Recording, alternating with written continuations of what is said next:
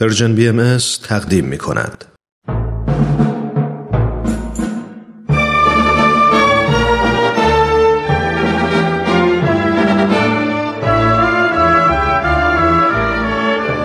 رادمردان جاوید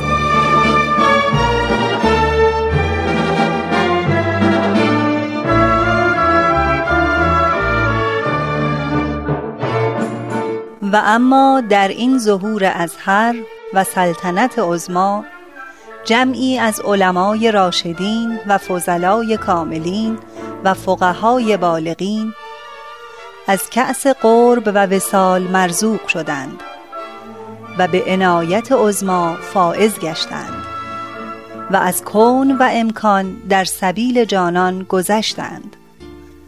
همه اینها محتدی و مقر و مزعن گشتند برای آن شمس ظهور به قسمی که اکثری از مال و ایال گذشتند.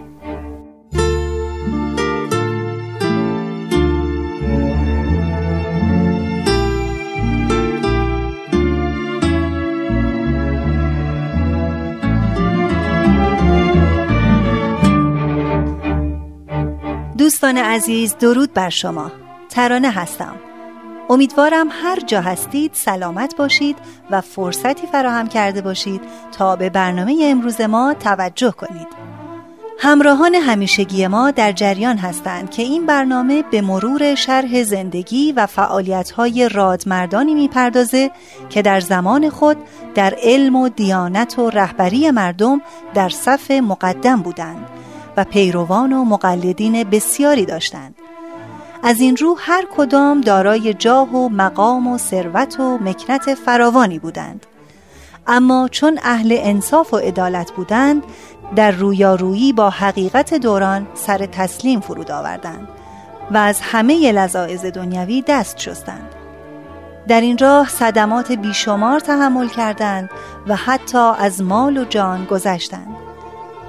در این برنامه بخش آخر از زندگی جناب ابن ابهر رو عرضه می کنیم با ما همراه باشید.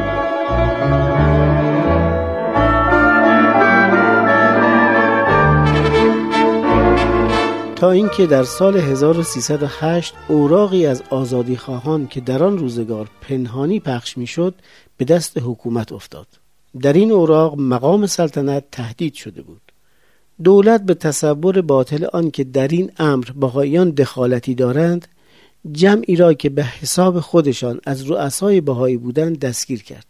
از آن جمله جناب علی قبل اکبر جناب امین حاجی ابوالحسن اردکانی و این حقیر. یاران من به دو سال حبس در قزوین و تهران محکوم شدند و من را حدود چهار سال در حبس انبار تهران به قل و زنجیر کشیدند.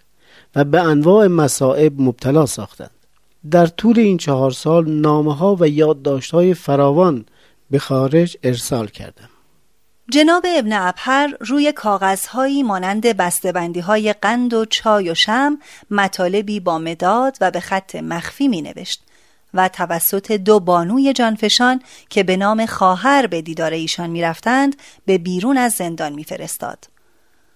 آن یادداشت های کوچک حاکی از صبر و تسلیم و شکر و رضای ایشان در تحمل بلایاست یکی از افتخارات حیات این بنده آن بود که در زندان تهران مرا به همان زنجیر قرکهری بستند که حضرت با روزگاری بر گردن مبارکش تحمل می نمود. به همین سبب آن حضرت این حقیر را هم زنجیر خیش خواندند و دلگرمی دادند این گرفتاری ها سبب عزت شماست. مکدر نباشید.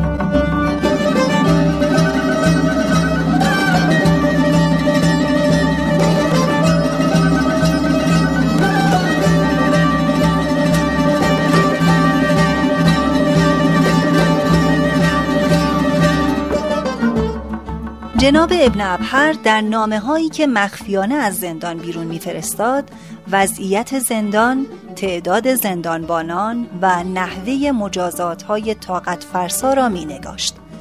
اما برای اینکه دوستانش در بیرون مکدر نشوند تا مدتی از اینکه تازیانه های سختی را تحمل کرده مطلبی ابراز نکرد. علاوه بر آن رسالات و مقالات استدلالی فراوان برای هدایت افراد نوشت و به بیرون فرستاد. مطالب این نامه ها که به زحمت و با مداد نوشته شده بود در خارج از زندان جمع و به صورت کتاب جامع و مختصری چاپ شد تا اینکه در همین ایام واقعه سعود یا در گذشت حضرت بهاءالله در سال 1309 هجری قمری اتفاق افتاد. منیر خانم همسر جناب ابن ابهر چنین حکایت کرده از استماع این خبر دهشت اثر بسیار گریه و زاری کردند و بیتابی و بیقراری. لذا عریضه‌ای به حضور طلعت میساق عرض کردند که چه کنم؟ سرکار آقا حضرت عبدالبها ایشان را تسلی دادند و امر به قرائت قرآن فرمودند.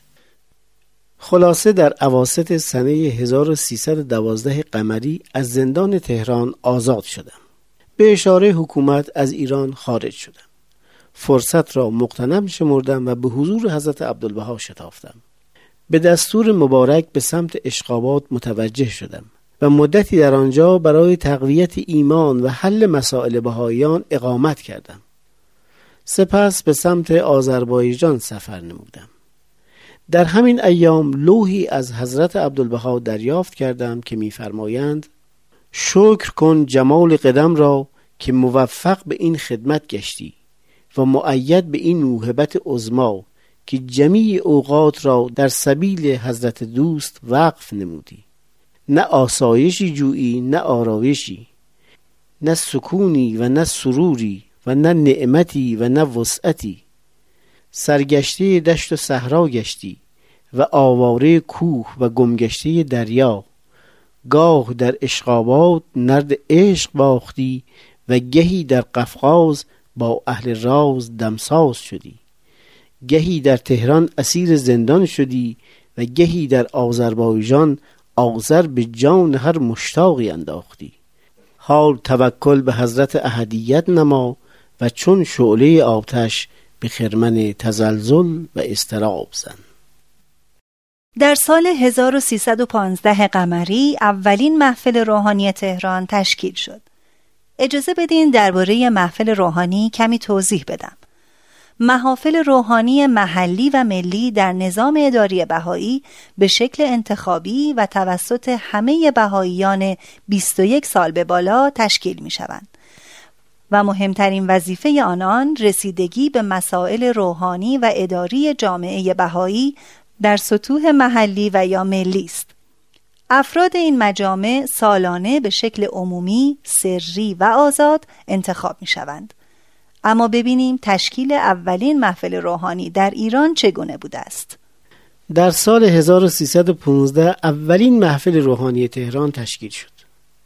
جریان انتخاب بدین شکل بود که حضرات ایادی که در آن زمان چهار نفر بودند عدهای از بهایان سرشناس را به تشخیص خود دعوت کردند آنها به رأی مخفی اعضای محفل را انتخاب نمودند این محفل روحانی در واقع مجلس شور ایادی بود تشکیل این مجمع در واقع مقدمه ای بود برای تأسیس رکن مهم محفل روحانی و بدین ترتیب بهاییان برای انتخابات آزاد و سری و عمومی آماده می شدند. ایادیان امر بهایی به عضویت ثابت و دائم از سوی حضرت عبدالبها تعیین شدند. اما در ابتدای مشروطیت حضرت عبدالبها امر فرمودند که محفل روحانی به انتخاب عموم بهاییان تشکیل شود.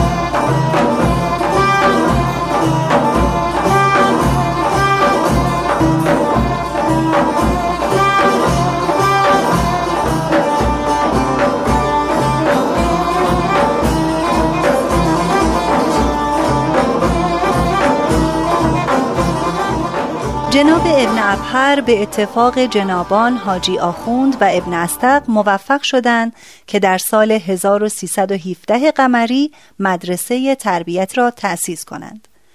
و همانطور که در شرح احوال جناب ادیب طالقانی ذکر شد ایشان هم سهم بسزایی در تأسیس این مدرسه داشت. همچنین از تأسیس مدرسه دخترانه تاییدیه دوشیزگان وطن که به همت منیر خانم همسر جناب ابن ابهر صورت گرفت. اما ازدواج جناب ابن ابهر چگونه رخ داد؟ این فقره داستانی شنیدنی دارد. وقتی در دوران حبس چهار ساله بودم در ادعیه خیش با حضرت بهاءالله پیمان بستم که به طور پیوسته به خدمت آستانش مشغول شوم. سرکار فائز خانم به حضور حضرت عبدالبها عرض کرد اگر جناب ابن ابهر با دختر جناب حاجی آخوند ازدواج کنند بسیار وصلت مبارکی خواهد شد. حضرت عبدالبها مداوما توسط بهاییان و دامادهایشان پیغام می‌دادند که ابن ابهر باید ایال اختیار کند. من هم هر بار می گفتم من موقعی که در زندان بودم و صعود حضرت بهاءالله به عالم بالا اتفاق افتاد با ایشان عهد کردم که همه اوقات خود را در راه امر مبارک سپری نمایم. زیرا اگر گرفتار اهل و ایال شوم از عهده این پیمان بر نخواهم آمد. تا اینکه حضرت عبدالبها زمانی که من در حضورشان بودم به این بنده تأکید و تکلیف فرمودند شما باید به تهران بروید و دختر جناب علی اکبر را بگیرید. وقتی نیت خیش را به ایشان عرض کردم و گفتم که توان شکستن عهد خیش ندارم حضرت عبدالبها شانه به شانه من زدند و فرمودند مرد حسابی من مرکز عهد الهی هستم این من هستم که چنین می‌گویم. شما ابدا عهد خیش نمی شکنید. سرانجام وقتی به تهران رسیدم طی لوحی که حضرت عبدالبها خطاب به جناب حاج میرزا افنان نازل فرمودند امر کردند که وقتی این لوح را دریافت کردید باید وصلت جناب ابن ابهر قبل از نوروز صورت گیرد.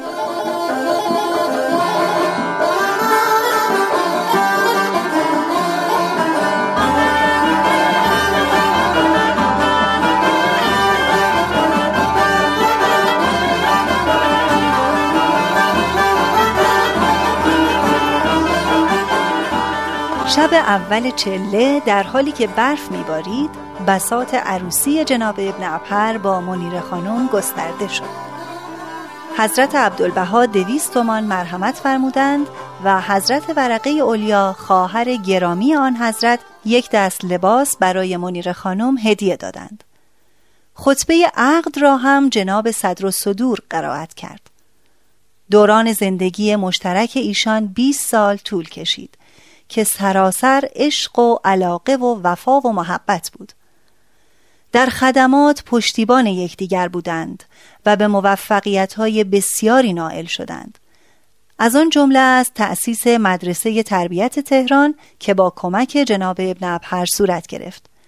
همچنین همانطور که قبلا ذکر شد تأسیس مدرسه تاییدیه دوشیزگان وطن توسط منیر خانم که مخصوص دختران بود و علاوه بر دختران بهایی دختران رجال و معارف مملکتی نیز در آن مدرسه درس می‌خواندند. منیر خانم همواره در صدد بود تا به اطفال و جوانان خدمت کند و در جهت ارتقاء مقام بانوان بکوشد و همواره مورد تشویق و عنایت حضرت عبدالبها واقع می شد. در یکی از الواح به افتخارش فرمودند الحمدلله اجزاء مدرسه تاییدیه موفق در خدمتند و سائی در ترویج معارف بین اماء الرحمن امروز نشر علوم و تدریس فنون و تعلیم اطفال ذکور و اناس از اعظم اساس این قرن مبین و عصر عظیم است و هر کس در آن اقدام نماید در درگاه اسم اعظم مقبول و مقرب و در قلوب ملع علا محسوب و مسجل و در السن جمیع توائف مذکور و مشتهر است. خدمتی اعظم از این نه زیرا جهان به علوم و فنون روشن و تابان گردد. میان این دو همسر عالی مقام نامه های بسیار مبادله شده که حاکی از محبت بینهایت و احترام فوقلاده میان آنهاست.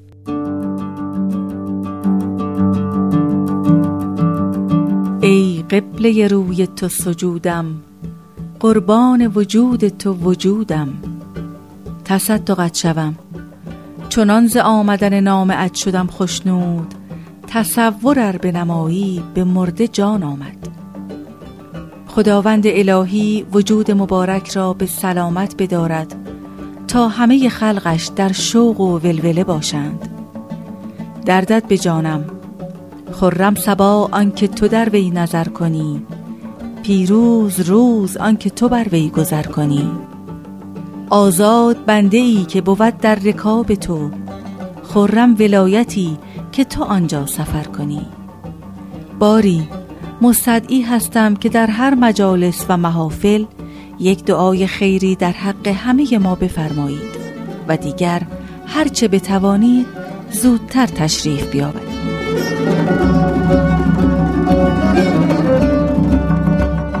جناب ابن ابهر از پونای هندوستان به همسر گرامی منیر خانم چنین نوشته.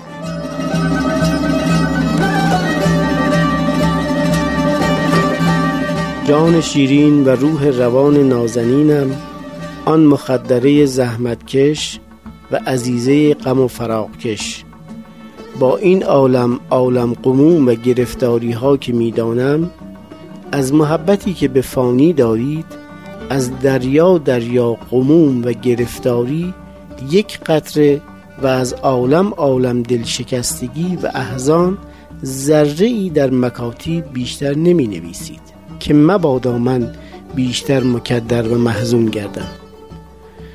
ان الله امیدوارم شرفیاب شده دیگر به وسال فائز آیم. و شما را از زحمت و مشقت که دارید و مبتلایید مستخلص نمایم.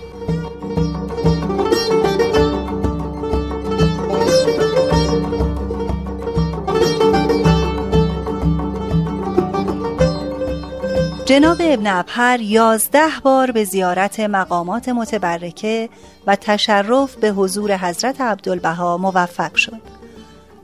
آخرین سفر در سال 1332 قمری بود که به اتفاق همسر و فرزندانش موفق به زیارت شد و حدود 75 روز در محضر حضرت عبدالبها مورد لطف و عنایات بیحد ایشان واقع شد. در بازگشت در نقاط مختلف از جمله بادکوبه و رشت توقف کرد و به تشویق دوستان و ابلاغ پیام الهی موفق شد. در آخرین سالهای زندگی در حالی که سلامت جسم ایشان مختل بود و بر اثر ضرباتی که در زندان تهران بر سرش وارد آمده بود قوه بیناییش بسیار ضعیف بود همچنان به خدمات روحانیش ادامه می‌داد. بسیار ملایم و رعوف و فروتن بود. غالبا می گفت وقتی من بمیرم برایم قبری نسازید تا بینشان بمانم. سرانجام در تاریخ 27 ربیع الثانی 1337 قمری روح پاکش به ملکوت اعلی صعود کرد و از جانب حضرت عبدالبها مناجاتی به افتخارش نازل شد. همچنان که خود خواسته بود در امامزاده معصوم تهران بینشان به خاک سپرده شد.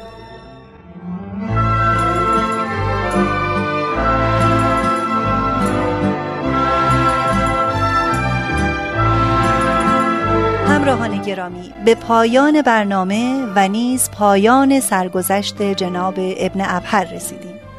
تا سرگذشت دیگر بدرود.